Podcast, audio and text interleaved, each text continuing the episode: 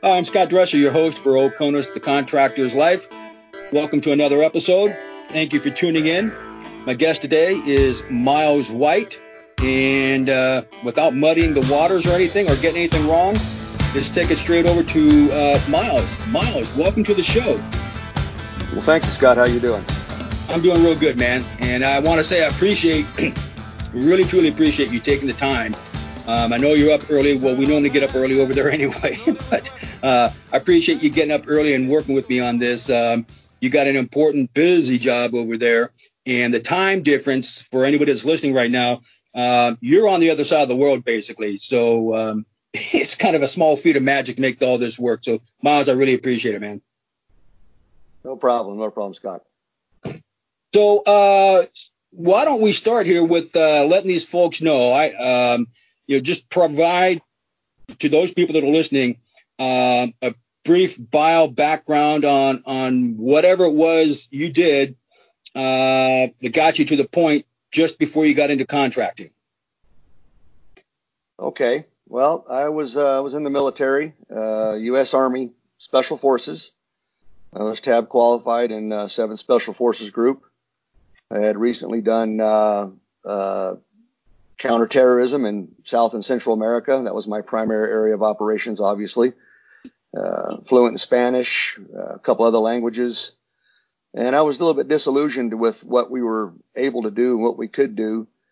And I was talking to a gentleman, and he told me that they had uh, protection jobs in Kuwait at the time. And so what I did is I decided to transition out of the military into the contracting world uh, for one, you know, you do make more money, obviously, but you also got to spend a lot more money. But I did transition out of special forces into contracting.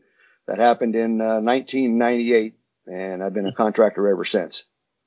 Wow. Okay. So you're, um, while you don't go back to the beginnings, you certainly uh, were an early starter in this program. Well, yes. It, it, a lot of people didn't know that uh, contracting even pretty much existed. There was a few uh, certain uh, sectors of, like, say, military police and a few other people that were doing small contracts here and there. But uh, the Camp Doha contract in Kuwait was one of the big uh, starters of all that. And then when they opened up the worldwide police uh, security and protection contract, which turned out to be the WIPS, uh, diplomatic security, when that mm. was announced, I had applied for that. And then I started my full time contracting career from there doing diplomatic security. Interesting. So WIPS, as we knew it, which became WPS and then the WPS2, and I think they're going on three here soon.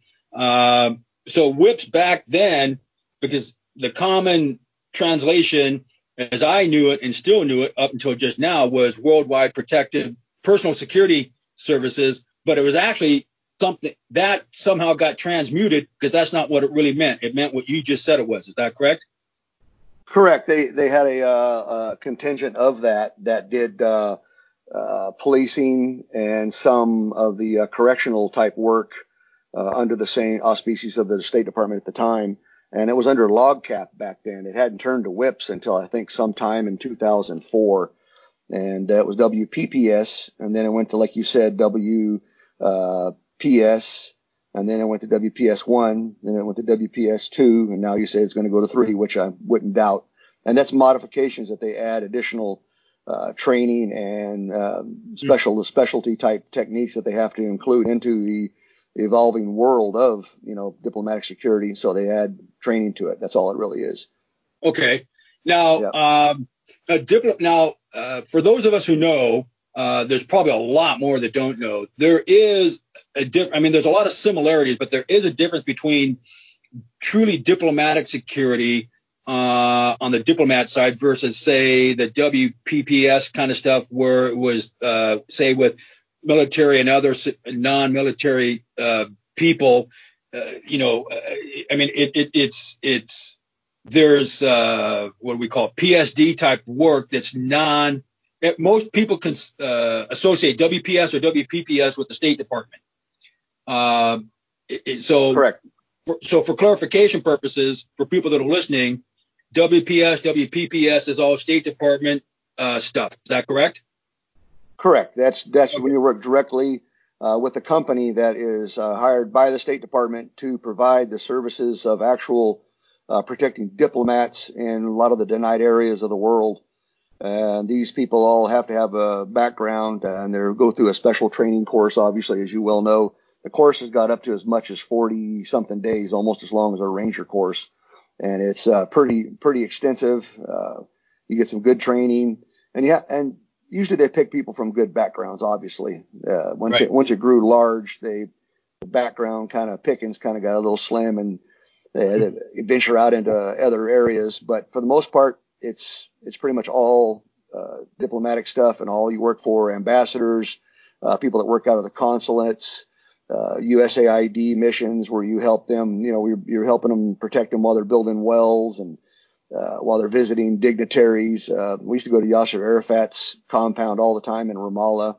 I mean, there's many places and many people that, that, that you see in the news that we've actually got the chance to work with, and all the sites we've I've seen all the sites in Jerusalem, all the sites in Israel. It's just a fantastic experience in that respect, and you do learn a lot about diplomacy and other nationalities and other peoples, which is very important.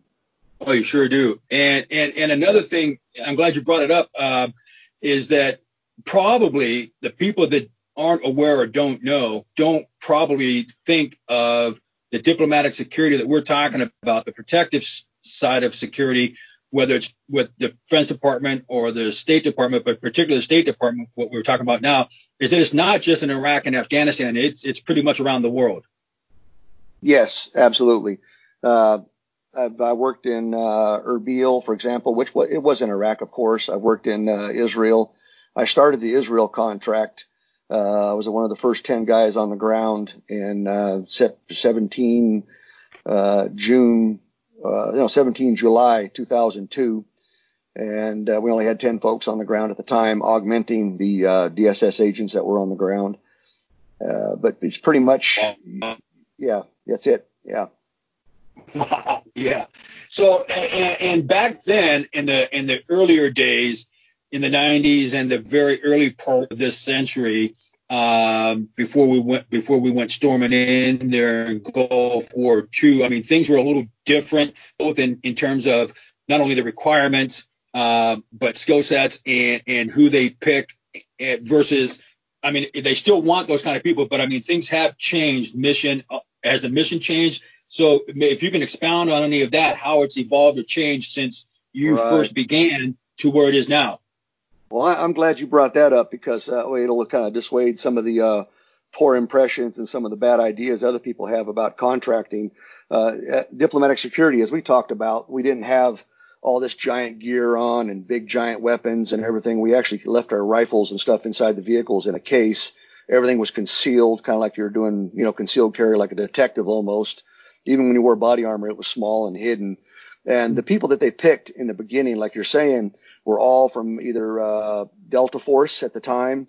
We had some very experienced long-term Navy SEALs, not some guy that got in and did one or two years. But not that they not that they can't do it or, or are capable, but usually you had someone that had a longer lifestyle, a longer skill set that that wanted to be in this type of work. Because it's not easy to deal with people that some people might they're trying to hate and kill you, and you're sitting there trying to be nice and diplomatic about it. So they all dealt, took Delta Force, uh, Special Forces, Green Berets. We had one Force Recon guy on my team. Uh, you'd be surprised at the, the level and background. Some guys had 20, 30 years in the military before they got in contracting. I had 16 years in the military as a paratrooper and as a Green Beret. And that's who they picked from. That was all in the original. We only had 10 guys on the ground and you had to hmm. have a background in protection to even get hired for the job in the first place before you went to the so-called training course, which is really not a training course. It was a certification course back then. In other words, just proving that you could do the things that you said you can do, shoot well, drive well, you know, all the evasive driving, all the techniques you had to know, cover and evacuation, all the skills you need to do it, be a real protector. And that's what we went through. And we did that stuff as a lifestyle, as part of our job. A lot of times in special forces in Delta, they did protection in the military. Hmm. So it was easy to transition into this lifestyle as a uh, so-called civilian contractor, but yet you're you had a, we had diplomatic passports back then. We carried a black passport. We didn't carry any any diplomatic cards, but we had the passports.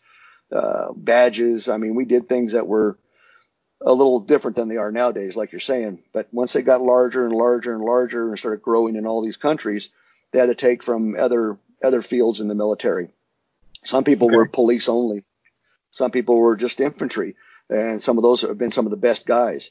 Some of uh-huh. those have been just regular Marines. You'd be surprised to the people out there. It's, it's not something that says, well, you can't do this unless you're special forces. You can't do this unless you're Delta Force.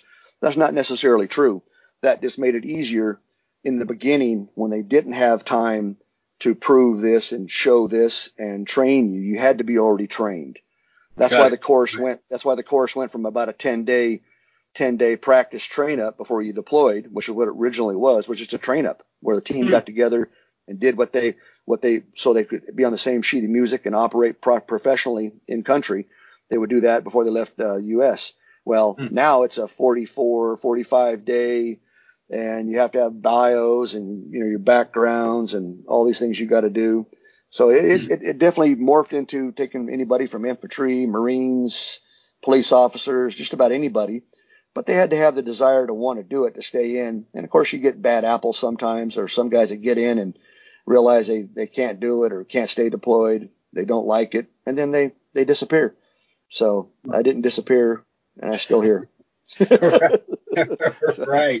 Well, yeah, and that's interesting. I mean, it, it really is, and let's just be honest, it really is kind of a rare breed of person, man or woman, uh, that can do that for an extended period of time. I mean, it, it takes it takes, like you said, it takes it it takes a little bit more than the average person to to cut the muster, but then to stay there for a protracted period of time over years, it takes a whole different kind of breed, does it not? Yes, it does. It, it, it I'm not going to say it doesn't wear on you sometimes. Uh, sometimes you're isolated. Uh, you're over here. Uh, depends on the rotations. You've heard of different rotations or different types of jobs. Rotations when you go on leave or leave the country. That might be. Uh, they've gone from you know guys staying six months at a time or staying a year at a time down to 30 days a year which is pretty much what the DoD follows, Department of Defense follows, and then you got DOS, which used to be 105, 35, and you were on a set rotation no matter what you knew when you were going home. So it's a little bit easier in your mind uh, to, to, to follow that. And then they went down to a 90, 30 on a lot of the jobs because they realized to keep some of these people, they, they, they can't stay deployed for extended periods of time. You think about it. They have families you know, my family's kind of been broke up a little bit because of it in the initial parts, and then you have to have, find someone that can deal with you being gone all the time, and it, right. it does make it quite difficult. Yeah. yeah, and, and, that and that's a whole other aspect of the contracting uh, part, which uh, I won't delve into at this moment unless you really want to. But there, there are, yeah, there is an awful lot of aspects to contracting that, that most people don't see, hear, or read about, and, and you can't truly appreciate it until it's happened to you. Well, yeah, they, they, people back home need to realize that it's not like being in the military. Military, you know, I, I was in the military too, so I can I can talk and speak about it. And I was deployed in the military long term in special forces for months at a time, even more isolated than the military is nowadays. Most of the times nowadays, the military deploys to a big base like like you know, Kandahar or Bagram. You know, you got Baghdad. You got these different places they would deploy, and they have a lot of people around them, a lot of friends, a lot of a larger unit, a lot of support elements and things like that. And they they might stay as much as a year, you know, but they but they were had a good support system and their family was taken care of. Contractors don't quite have that. Not not saying that we're treated like stepchildren most of the time, but sometimes we were. You have uh, you have to take care of all your own stuff. You pay for all your own in- insurance. You pay for sometimes you even pay for some of your flights. You used to in the old days when you went home a lot. Uh, mm-hmm. you, you, don't have quite the same support system. You're isolated a lot more. Uh, it makes it difficult, like you said, and that's pretty much all we need to say about that for now. Right, right. Well, it's interesting because uh, when you talk about buying your own things, and, and this has come up with, in conversation with other guys that I've had, and you've probably had the same or similar conversations. It's like uh, that's something that a lot of people don't realize in private security contracting, um, especially outside the U.S. Uh, we it's not uncommon for us to pay for an awful lot of our own personal what we call personal stuff because we keep it, we take it home with us, we bring it to work with us, but we pay for it, whether it's uh, equipment, gear, clothing, absolutely, uh, accessories, you name it. We pay for it.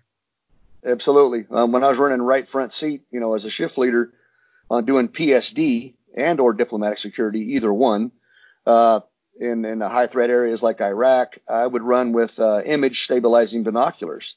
Well, they weren't supplied. I had to buy them. They cost me $850 back in the back in 2004. Or 10 power. I push a button and it stabilizes the image. It was Navy technology, and I was able to see down the road, you know, up to a thousand meters with good good clarity to protect my team, and that's what I would I'd pay for that. Plus, I'm wearing I was carrying a, uh, a Fabrique Nationale weapon that I had to buy myself. I, I paid fifteen hundred dollars for the weapon at the time, which mm-hmm. which uh, which was legal. Everything was legal on the up and up. Uh, the gear that I was wearing, the the body armor I was wearing, I paid for. I paid almost twelve hundred dollars for the body armor. Uh, the pistol belt, uh, made by Blade Tech in its early days, I had it custom designed, the drop and offset. I paid a lot of money for all that, all the mag pouches, specialized magazines for my weapons yeah, you end up you end up spending tons and tons of money uh, yeah. just to do your job because your life depends on it. It's not like you're just going and not not that there's nothing wrong with making ice cream cones, but you don't need a lot of gear, and you're not your life's not usually threatened. You know when you're making ice cream cones. So when your life is threatened, you have to put the money out to get good quality stuff. Simple right. as that. Yeah. yeah. Right. Yeah. That. Yeah. That. Yeah. And, and anybody who's done this for any length of time realizes that. And most guys, if not all of them, in fact, do that.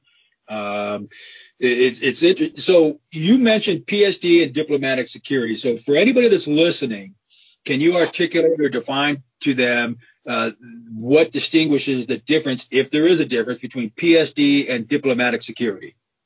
Yes, uh, some people consider it a gray area, but it's all about your attitude at the time, your projection a projection of, of your possible force that you might have capability of, of exercising if needed.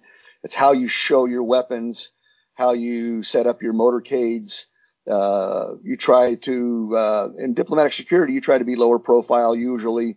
Uh, sometimes you come in, you know, of course, they might come in with, you know, blue lights and sirens in some places for certain jobs, certain locations. But for the most part, you're quiet, you're reserved, you try to be less aggressive and uh, you're protecting usually diplomats specifically. Excuse me. So right. PSD now, PSD was the time when you were going into areas where probably shouldn't have gone anyway, and where most of the diplomats wouldn't have went in the first place. So the mission would have been would have been canked if it was a DOS type mission. But uh, you'll go in. You know, I was wearing a custom tactical tailor rig. You know, I was carrying 14 5.56 magazines.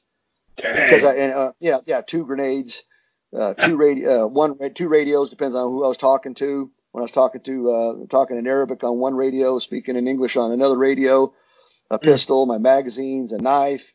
I mean, you'd be surprised at the at the stuff that you would carry because you don't have the support.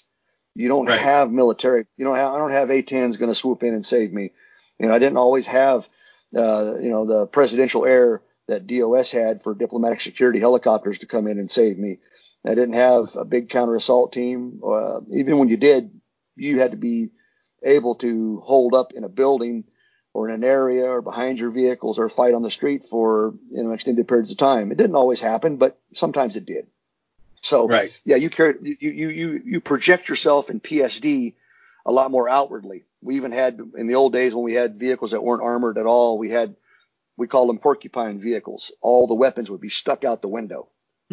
I'm talking, I'm, I'm, talking seriously. I'm talking. You got to be ready right now. And a guy yeah. jump out in the street with an AK.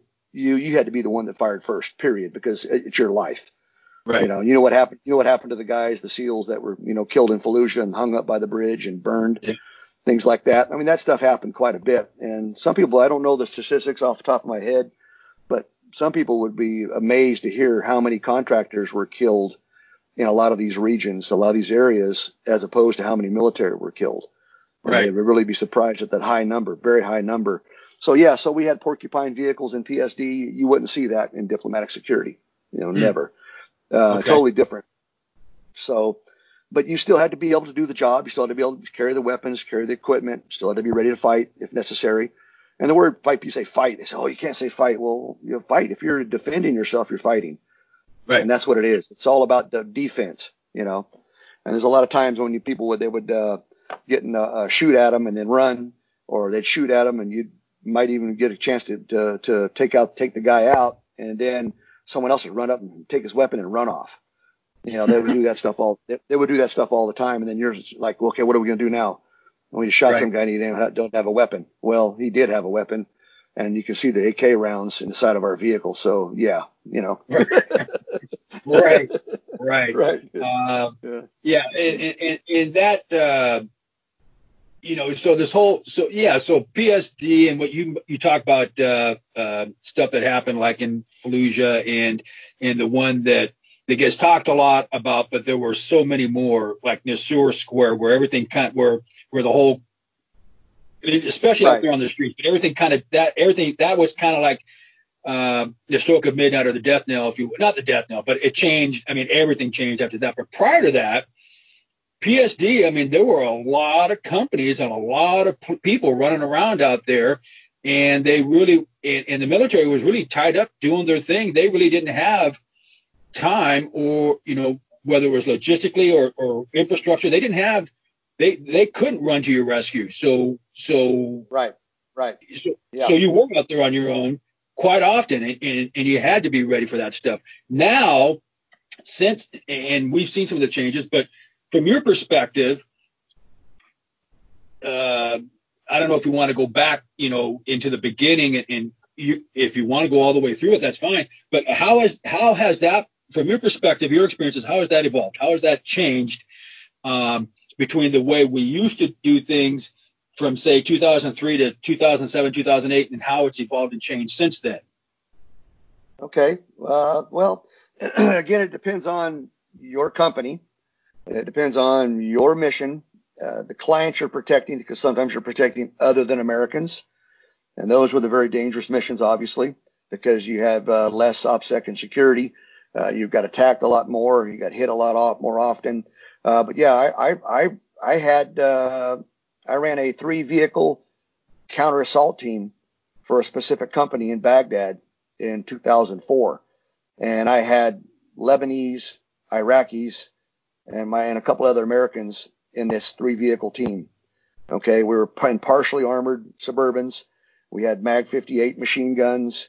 Uh, you know, I, I would have my guys wearing goggles helmet, uh, knee pads, elbow pads, and everything. Because you go down on a knee on a rock, you know, when you're covering, you know, covering a team, and you, that rock goes in your knee, you're done. You know, you're worthless. So we carried, we wear full equipment, full counter assault teams. We weren't trying to hide nothing because we would roll up on action that had already started.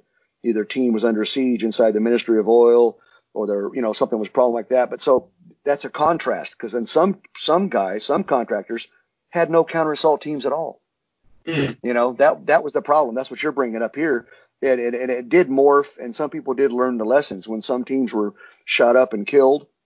The contractors that were killed on the you know the BIAP road, they went out and they they had you know semi-automatic weapons, which I have no problem with myself because most of your shooting is always going to be done semi-automatic anyway. But it's it's it's the mindset, training, the background, and the formalization of your teams. You have to have an advance. Usually, if you if you if it's too dangerous, you run an advance.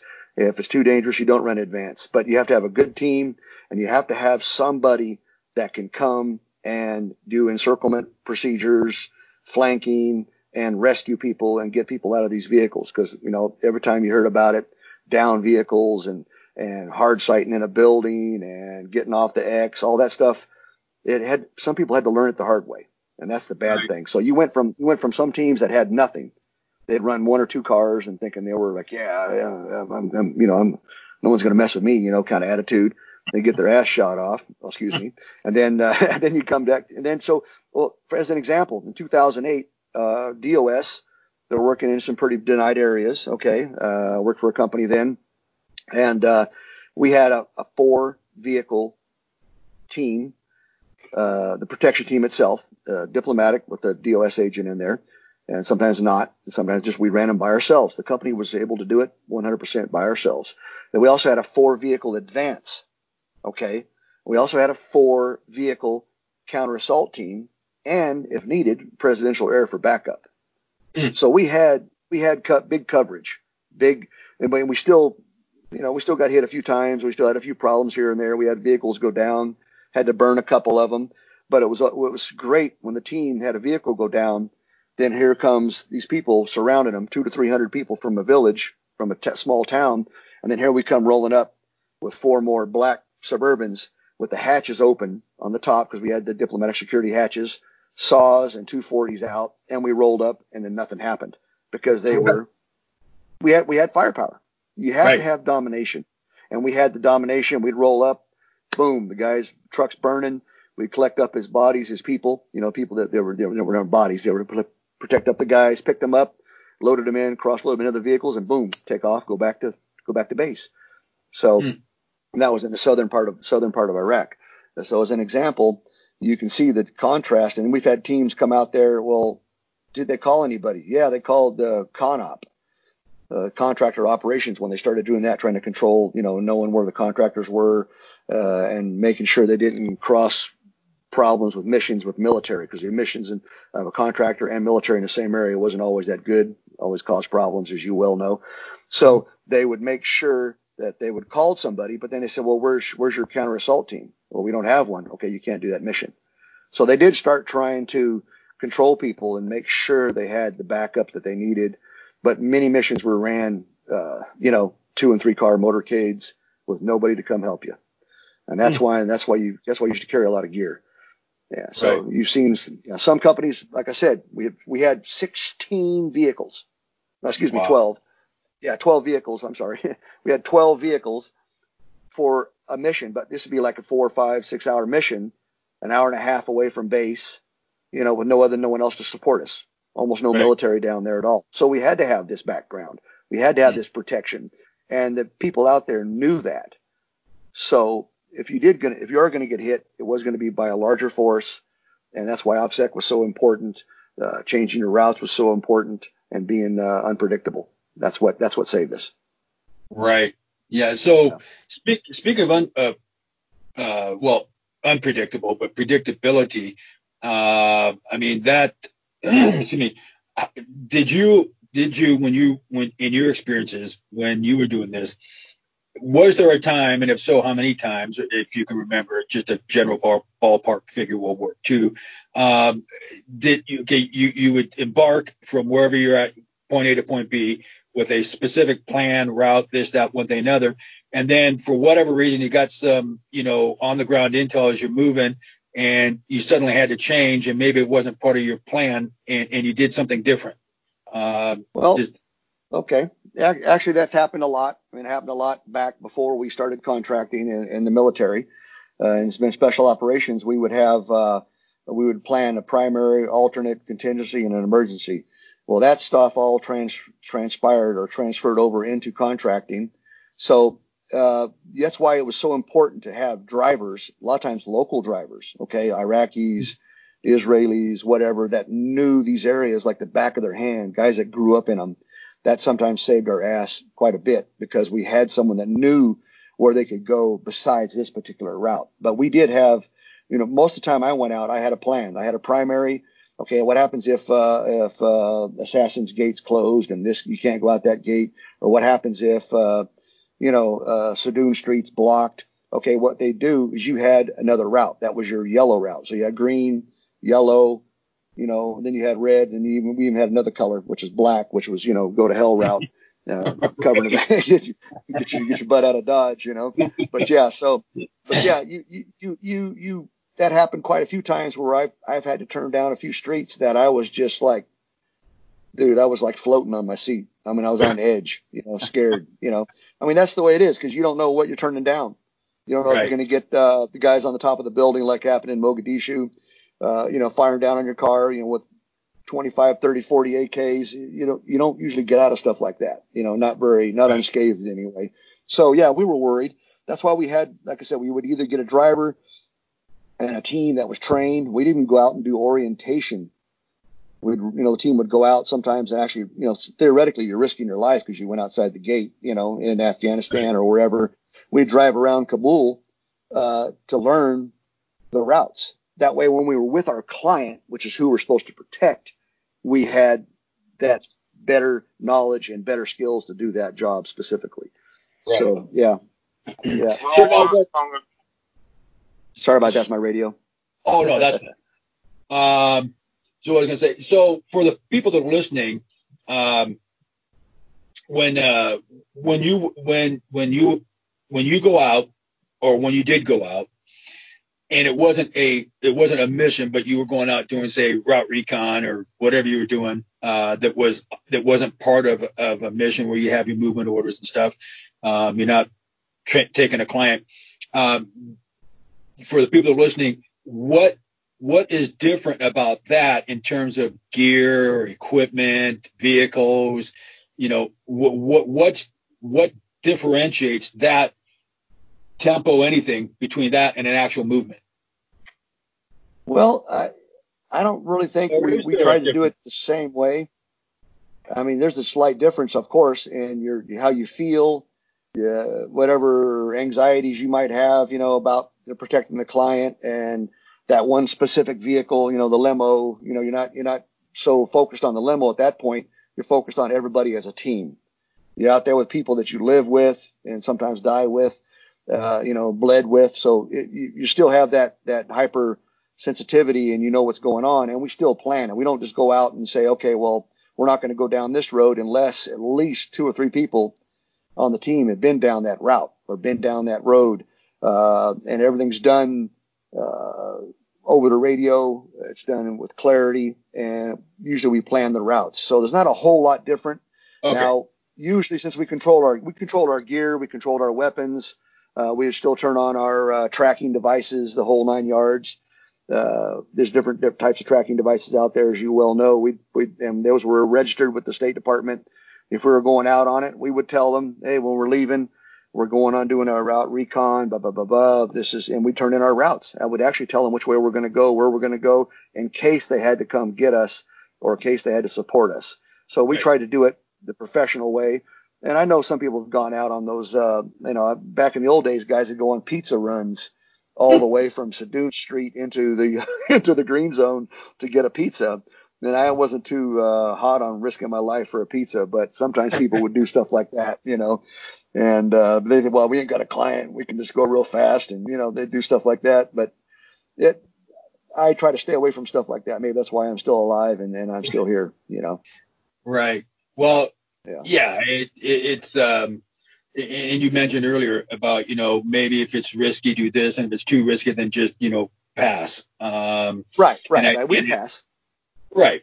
Uh, i think that's something you know and ex- explain for folks that are listening if there is a difference between the dod uh, psd type mission and a diplomatic uh, mission in terms of, uh, you know, does one worry more or less about the risk and, and would the Defense Department say, that's too bad, we're big green, let's do it. And whereas the State Department says, you know, we're not going to do it. I mean, is, there that kind of a black and white thing or does it just depend on the client? And I mean, eh, or has that changed over the years as well? Well, yeah, I think I think you hit all those those spots of ambiguity right on the head. There's times when it depends on the client. Uh, it depends. It depends on the area of operations. It depends on recent uh, inf- information and recent intelligence. There's a difference between those two, and what what the uh, what's going on in your area at, at, any one given time. Now, between DoD and DOS, uh, yeah, you're going to find a lot of the DoD missions have a different end game, a different purpose uh, that involves other missions. And a lot of times, a diplomatic mission is just to get that one diplomat or a few diplomats to a specific meeting for a specific time. And there would have been times when our, if we had a chance to run an advance, when the advance got there, uh, we, we figured it was safe enough to run in advance, we'd get the advance. But if the person we were going to meet, for example, I don't know if I can mention names in foreign countries, but I guess it wouldn't matter if they're from another country. But like meet Salam Fayyad in, uh, which is the uh, used to be a security minister in uh, uh, Ramallah, you know, or Abu Mazen, or even Yasser Arafat for that matter. We'd go to their compounds, their buildings. If you'd get there, and the advance team said, "Well, the POC is not here," well, that right away threw up a red flag.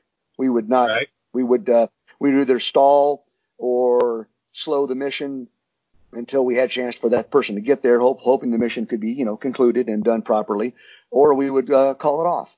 A lot of times, if the POC is not there, you call it off. Same thing with the DoD, uh, you know, guardian angel uh, key leader engagement. You know, if you've got guardian angels, uh, that's the term they used for the guys that were going to be protecting the um, advisors or the key leaders that are talking to local uh, village elders, uh, mayors, or anybody from the from I guess you might say the local national populace you would go there, and if that person you're meant, you're going to meet Mayor, you know, uh, uh, Abayazad, and Abayazad wasn't there, you would kind of say, okay, well, why?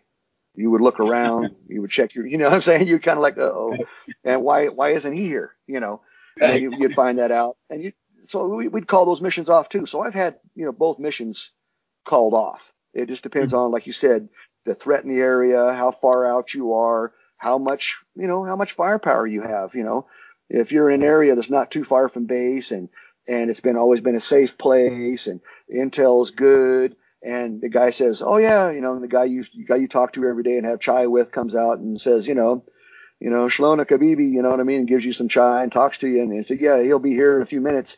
Well, yeah, you would uh, you would not call that mission off, okay? But you would be you would be on alert. You know what I mean? Right. A lot of right. times we'd, we'd right. punch out we'd punch out our teams a little further. Uh, we'd you know we'd get guys you know guys DDMs or, or guys up on the roof if we needed to. I mean, there's all kinds of things you can do to uh, enhance your security at any one given time, but you have to be able to feel the, the people. That's why I, I was I put so much focus on learning the language and being able to speak to the people. I speak uh, Arabic almost fluently, uh, mm-hmm. pretty good in Dari, you know, and a few other languages, and that helps me feel good about talking to these people. When I'd meet and greet them, when I used to run advanced teams, I'd meet and greet them and tell them. And they used to love me. You know, they used to call me Abu Shwada because of my big mustache. Everybody, everybody in Palestine, everybody in Palestine, you know, I'd be a guy up on top of the building. I'd get out and I'd be on my back to the door, you know, ready to let the ambassador out or let somebody out, and uh, uh, or the consulate general or something like that. And he'd be a big guy on the roof, uh, Habibi, you know, Abu Shwada, Kefalek, you know, they'd be yelling at me and things like that. So when you have stuff going on like that, usually you're pretty comfortable. Okay. Right. So having having a relationship, uh, and that's why diplomatic security was a little bit different. You usually have a relationship with the people you go see frequently, off over and over again. When DoD missions are a lot more sporadic, and they're a lot more uh, changing as the uh, battlefield changes. So you change with the DoD. So right. Okay. That makes sense. Yeah, yeah. yeah. Oh yeah, it makes perfect sense. Uh, you know, often I, I, you know, sometimes maybe a lot of times folks that haven't experienced this don't understand because again they read hear see things second third hand and, and they just assume that's just the way it is. Uh, right. but you know but you mentioned uh, you know so what these folks some of these folks may have heard these terms maybe they haven't but for example you know they probably heard like interpreters and translators ln tcn hn or host nation nationals whatever. Uh, right. and you talk a little bit about those and the um, you know the, the relationships and and what what we find out especially if you do this for a length of time is that relationships with those folks is really important because to them relationships that's that's really important to them and if that's you don't everything. develop a relationship um, you really kind of shooting yourself in the foot and if you have that relationship that might just be all it takes to keep you alive to the next day um, exactly so yeah. you know so, so for these folks that don't know for example like you know, you mentioned things like BIAP and DDM and, and, you know, so maybe we can clarify these people just so they understand, you know, what is DDM? What is BIAP? What are we talking about? What is LN or TCN or, or anything like that? Uh, yeah, I understand. Yeah. Well, you know, you have LNs or local nationals, uh, TCNs are third country nationals. And then you have, uh, you know, the BIAP, which is the uh, Baghdad International Airport. And and that was that was a run. That used to be the most dangerous road in the world for a while, uh, getting to the BIAP from the green zone. Yeah, and uh, and then of course DDMs, you know, uh, dedicated def- well defensive marksman. Okay, uh, it was a, a term used uh, for people that were I'll, I'll say it the, the, correct politically correct terms. You know, they were counter used as counter snipers, uh, and they were marksmen. That were people that had been specifically trained in a specific military usually uh, sanctioned uh, sniper school. Okay, so they were they were good with their weapons. They were highly trained, highly professional, and they would overwatch a lot of the teams. I mentioned that before, having guys up on the top of the building sometimes, or you know, on a water tower, you know, whatever, wherever you need them at, and they would uh, be a good uh, uh, combat multiplier, you might say, uh, when you're fighting your, your way out of a defensive situation. They, they would come in handy. But yeah, DDMs. There's a lot of acronyms out there that that some right. people just don't know, or they call them. I think they're well. What I'd like to bring up, if you don't mind, Is the term is the term mercenary? Right. Yeah. Right. right? Okay. I've had a lot of guys that I know that were not in the military, not contractors, used, you know, call me gun for hire and mercenary, and I knew they right. weren't being nice about it. It's like, dude, what's your problem?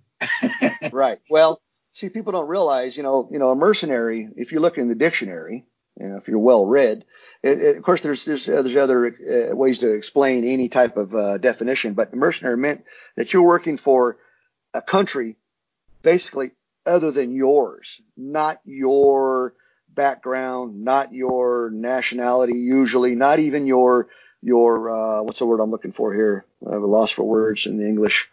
Uh, just not your your theory. You know, you you don't believe in it necessarily. It's like going from from downtown Detroit and you, and you go to work for some uh, dictator in Africa, and you fight for him, and you're actually offensive. Well, usually a mercenary is an offensive soldier fighting specifically for money, other than the cause of his country. right, he's got no allegiance. Yeah, no allegiance. Right, no allegiance. Yeah, you know, no allegiance whatsoever. You're just there to make the money, and you're actually offensive though. You're a fighter. You you, you do anything that your boss says. Well, right. when you're you're a contractor, and, and and I feel sorry for most of these military guys, they're they're out there just defensive only.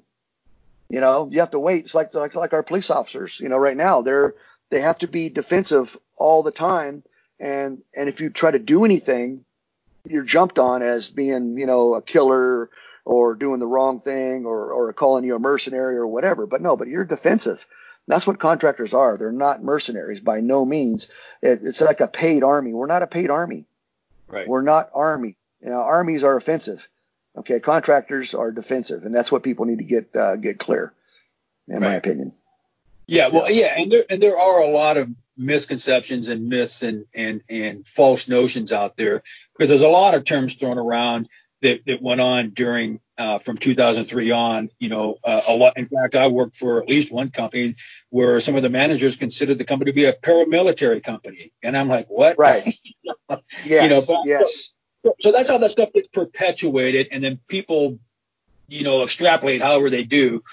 Um, you know, so I mean, and I can understand because especially in the early days of that of the second Gulf War when we went in there in, in 2003. From that point on, for for a number of years, it, it kind of was a Wild West mentality, and a lot of things probably went on that, in hindsight, maybe they should have, maybe they shouldn't have, but we, it's not the way it is now.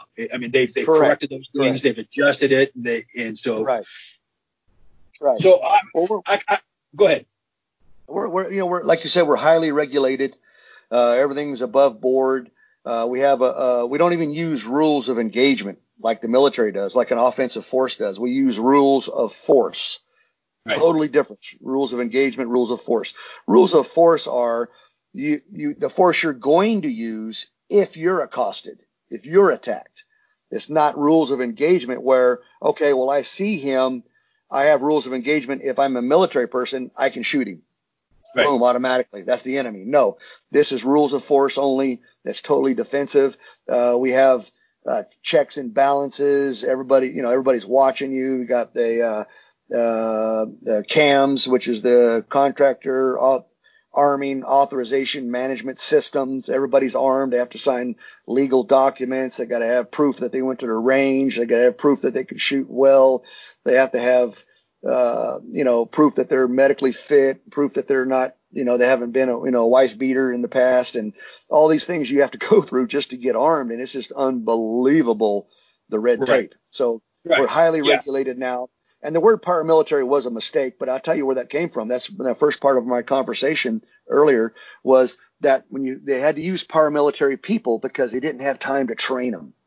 Right. That wasn't their lifestyle. They were taking people directly out of the military which is fine. You know, they're good, good, great people, but they were still in the military mindset. So they used that to control and to, to, get people that they needed for the thousands and thousands and thousands of contractors they needed. Because a lot of times, think about it, you know, a military unit might go over there, stay over there for a year or six months or whatever he's going to stay.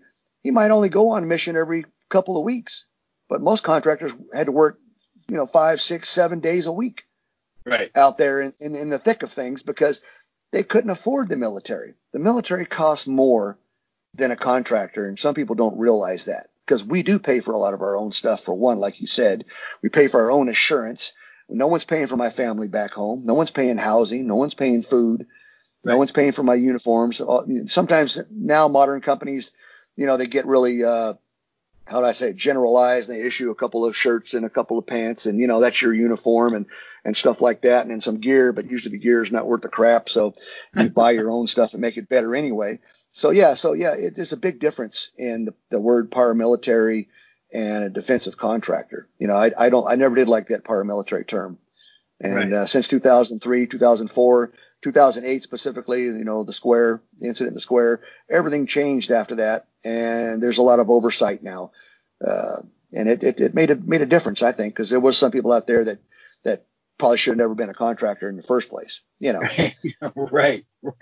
You've seen, you've seen, the, you've seen the videos, you know, and some people, some people they'll take those out of context as well. But, you know, you got a car behind you back in the days. If you were on the BIAP road and there was a car behind you, that's, that's, that's a threat Okay. Right. But how you deal with that threat was the difference between a professional that we're talking about, someone that came out of special forces, someone that did 10, 12 years in the infantry and, and had some, you know, responsibility and professionalism, whatever.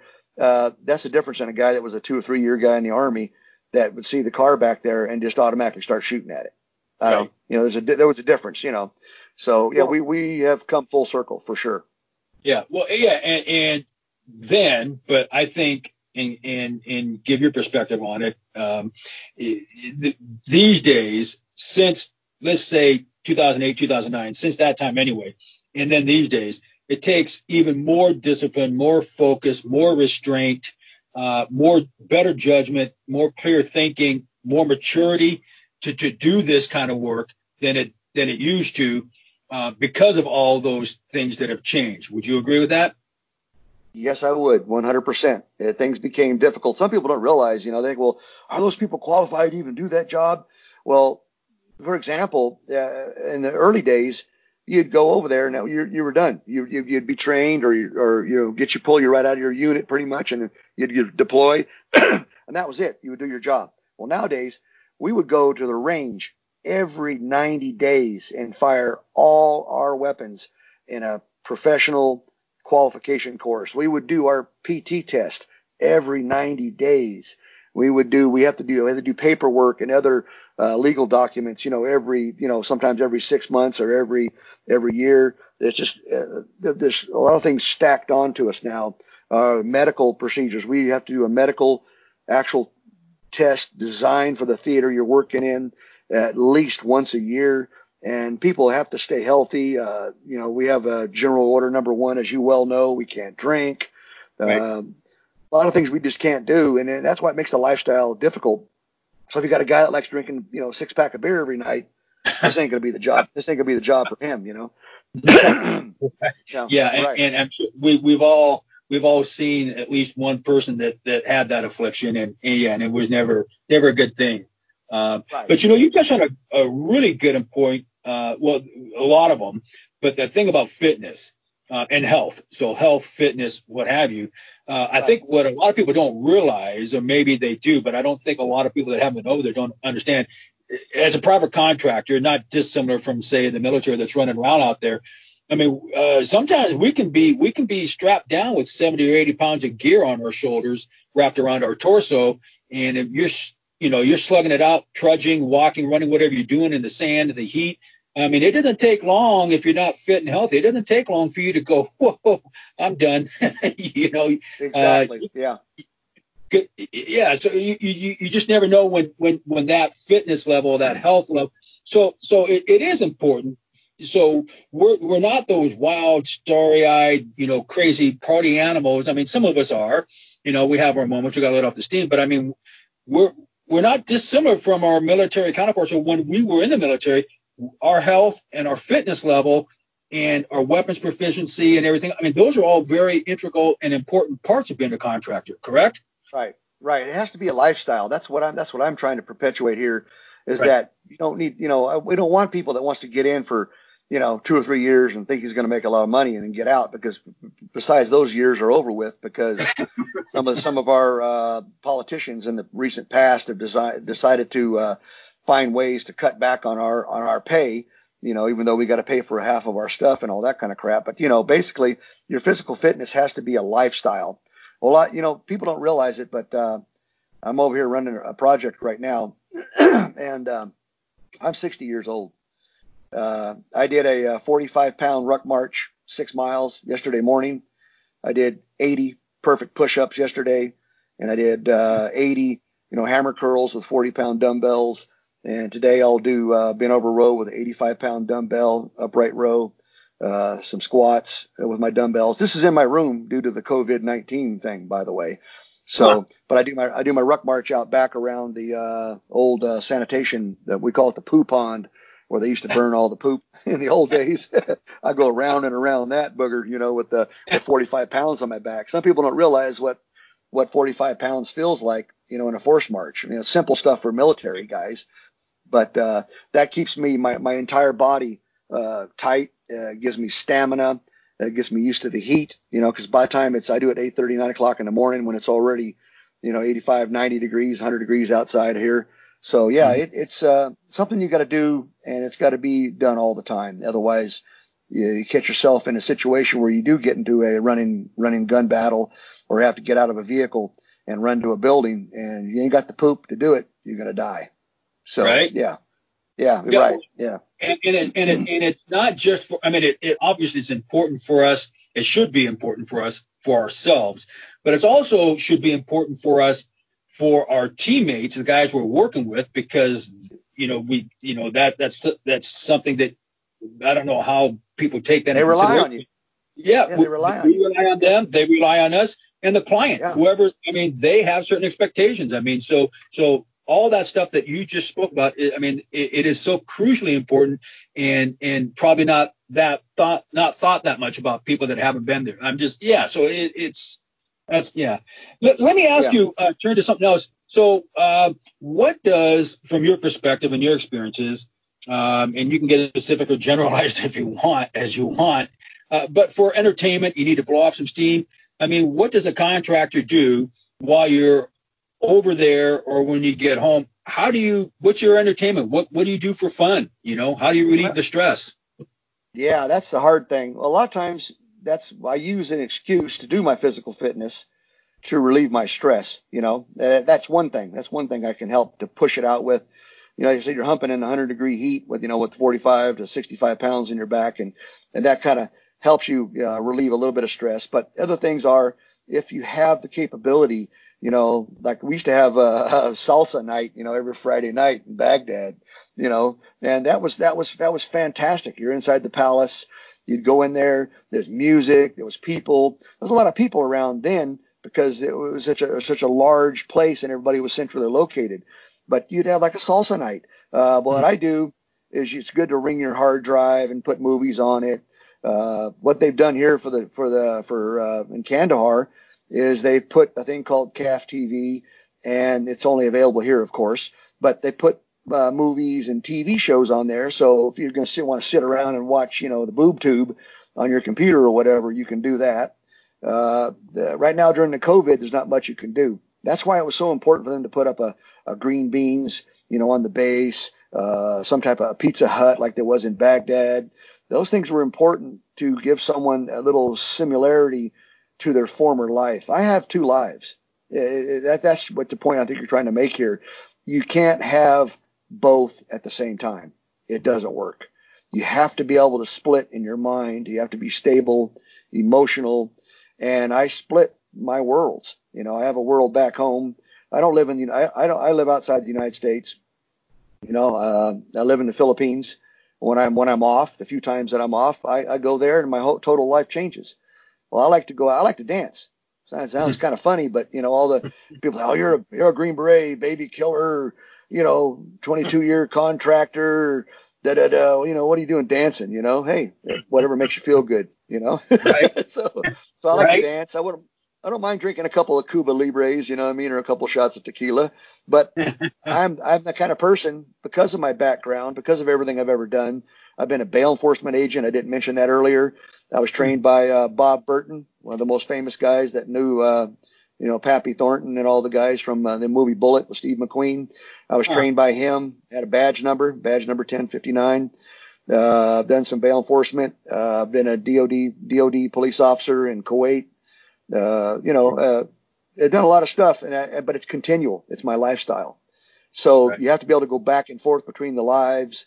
And a lot of times, you know, you lose things. You know, you travel. You're, you, some guy leaves, and then all of a sudden his his you know his uh, building gets sold or whatever, his apartment or his house, his family moves. I mean, you come back, you're you're in a totally new world. You have to be able to accept that uh, immediately. You know, you've gone to a new world. I do language training. You know, for me, me, it's it's it's relaxing and it helps me professionally. You know, because I can speak I can speak uh, Filipino, I speak Spanish, I speak Arabic, I speak some some Dari, I speak a little bit of uh, you know Portuguese, I speak a little bit of Kurdish. I mean, it, you know, it goes on and on. A little bit of Japanese, a little bit of Chinese. Uh, you can do language training. There's a lot of important things you can do that will help you uh, improve yourself. Uh, did online schools through American Military University. Got my degree in security management while I was in Iraq. Uh, you know, finished it up anyway uh, with all my background and all the schools and some of the classes I had been to. But there's a lot of things you can do. I don't know how to get any more specific than that without being ridiculous. but uh, yeah, there's there you have to find something you, you like doing. A lot of people they'll go to the MWR, you know, the MWR place which is closed right now. You know, a lot of times uh, they'll have they'll have a pool, they'll have a pool table there or whatever. Uh, you know, some some board games. I mean, all that that basic stuff that everybody knows about that they see in the movies. But that that is supplied usually by the military, and we we have access to it. Except right now it's all closed again because of the COVID stuff.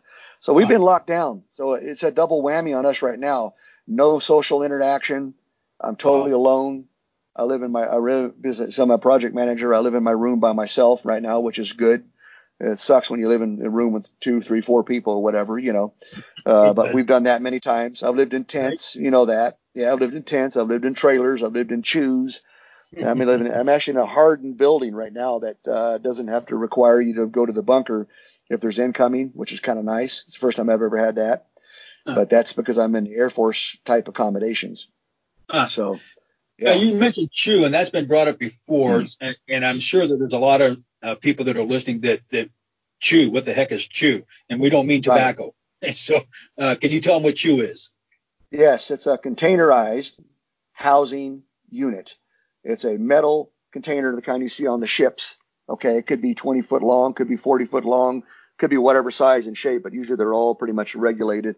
And then they have the uh, they usually cut a door and put a door on it excuse me, a window, a bed, a little nightstand, and boom, and maybe a wall locker, and that's your that's your uh, that's your house. That's where you live. Right. It's a metal, hard metal building that they can stack up any height they want. And I've been places where they stacked them three stories high. Yep. You know, with and they build staircases around them. You know, we know that. Yeah, in Kabul, for example, and also in Baghdad. You know, yeah. So yeah. the man camp. They used to call it the man camp. You know, right. even though they had uh, men and women in there, but you know, separated of course. But they had they had the man camp. Right. It was a man. It meant man camp, meaning it wasn't for cargo. You know, it was for people. People camp. right. Yeah, I'm yeah. glad you clarified yeah. that because people often yeah. ask, well, man camp, and you know, and all kinds of crazy notions go through their head. yeah. correct. right.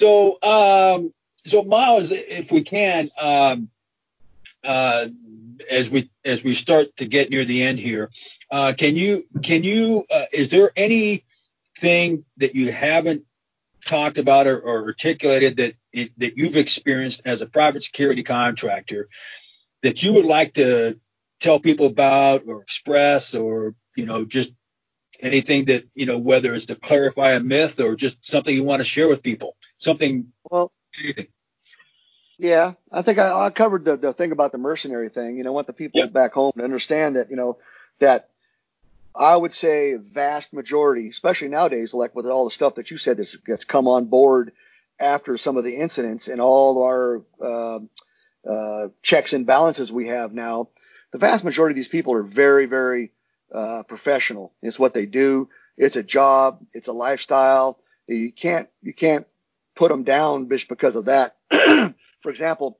if I come back, it's like coming back from Vietnam. You know, like the guys that came back from you know five years in Vietnam. What can I do? What can I do? What do I do? You know, no, everybody looks at you different. Your lifestyle is right. different. Everything you have to be able to transition between those two worlds. So whatever I'm saying is, if you got a contractor that comes back, I've been a contractor for a lot of years. You got to kind of treat him like a veteran. You know, please, you know, help him out. Let him understand that that you know this is the world here. This is what it's like. Uh, same thing with uh, the you know, mercenary thing. No, don't call him a mercenary. Uh, and I don't do it all for money. I make less money now than I did almost 15, 20 years ago. Believe it or not, I make right. I make you know a lot a lot less money because it's all come down. So it's right. got to be something that you like to do. I was a carpenter before. I forgot to mention that. You know, and kind of in uh, before I got in the military, I was a school trained carpenter in California. I went to the Bay Area 46 counties joint apprenticeship training committee for four years. I was a journeyman. I was a good carpenter. Uh, I can always, you know, do that work. Uh, I've been a bail enforcement agent, like I said. I could probably get into law enforcement if I wanted to. And so there's things I can do. But this is what I, this is what I, you know, chose to do because I feel like I'm helping. I'm protecting the military right now, believe it or not. I protect, as a guardian angel, I protect military advisors that are teaching these people to be able to do the things that we do that we think is important for them to protect their country and to protect democracy. That's what we're here for, and that's what people cannot lose sight of. And they can't afford to do the military because to someone in the military, usually by the time they have my experience, they're out of the military and gone, or they can't afford it. They can't afford to pay them, believe it or not, hmm. because of all the ancillary costs that we spoke about before. you know, right. housing back home, medical, full medical for your entire family, food, all your uniform, all your gear, your weapons, your flights, and your, you know, and all the people that support them in the backside. See, right. I, on my contract, I have to do, I don't know if they're familiar with these terms either, but maybe you can expand upon it. But, you know, I have to do pretty much S1. I got to do S2 pretty much here on the ground, S3, pretty much do S4. I mean, I do all those things. I do all the support things. So when you got one soldier, you got many people behind them backing right. them up. Well, here we don't have that. Contractors don't have that. We got to do have to know all that stuff. We have to put all that professional background and training to, to use and use it on a daily basis. Before we got on this morning, I'd gotten up and did my entire dashboard for my the size of my contract, my PERSTAT, which is turned in to tell everybody where everybody's at and how many people are on the ground and so on and so forth. And these reports have to be researched before you turn them in, then do them on the computer so there's come, you know, I'm involved in computer work and then, then I'm involved in tactics. Not so much anymore. This is one of my first jobs I've ever had where I didn't spend all my time outside the wire. Okay. Okay. That's, that's one thing that's kind of new for me. And it, it was, it did, did take some getting used to. I was kind of freaking out because I wasn't, I wasn't, I wasn't running down the roads, you know, excited, you know, you know, doing my job, thinking about what's going to happen if I'm attacked from this side or I'm attacked from that side you know, remembering your formations, remembering your drills, you know, all that stuff was not not quite needed as much anymore. You know, being inside the wire. It's always still important. yeah. So w- what I do is there's a section of the base next to us that is considered the red zone because it's the local national area. There are counterparts, of course. There are friends, yes, 100%. You know, the Afghan people are our friends for the most part. But this is that's what guardian angels are for. Because there's been soldiers in uniform, okay, that have attacked. You know, there was a general killed in Kabul a few years back, as you well remember. Uh, those are called guardian angel incidents. Those are times when the the force that we're helping, the force that we're invited here from, force that we're training, turns against us for whatever reason. Something happened to their family, or their, you know, sometimes their families are kidnapped, and then they want to, they have to, they go, oh, you got to go kill some Americans, otherwise we're going to kill your family. I mean, that's happened before. You know, I feel for them, but uh, we have to protect against that. We have to protect against the guys that go crazy, uh, you know, Islamist or whatever, have been waiting for that perfect day.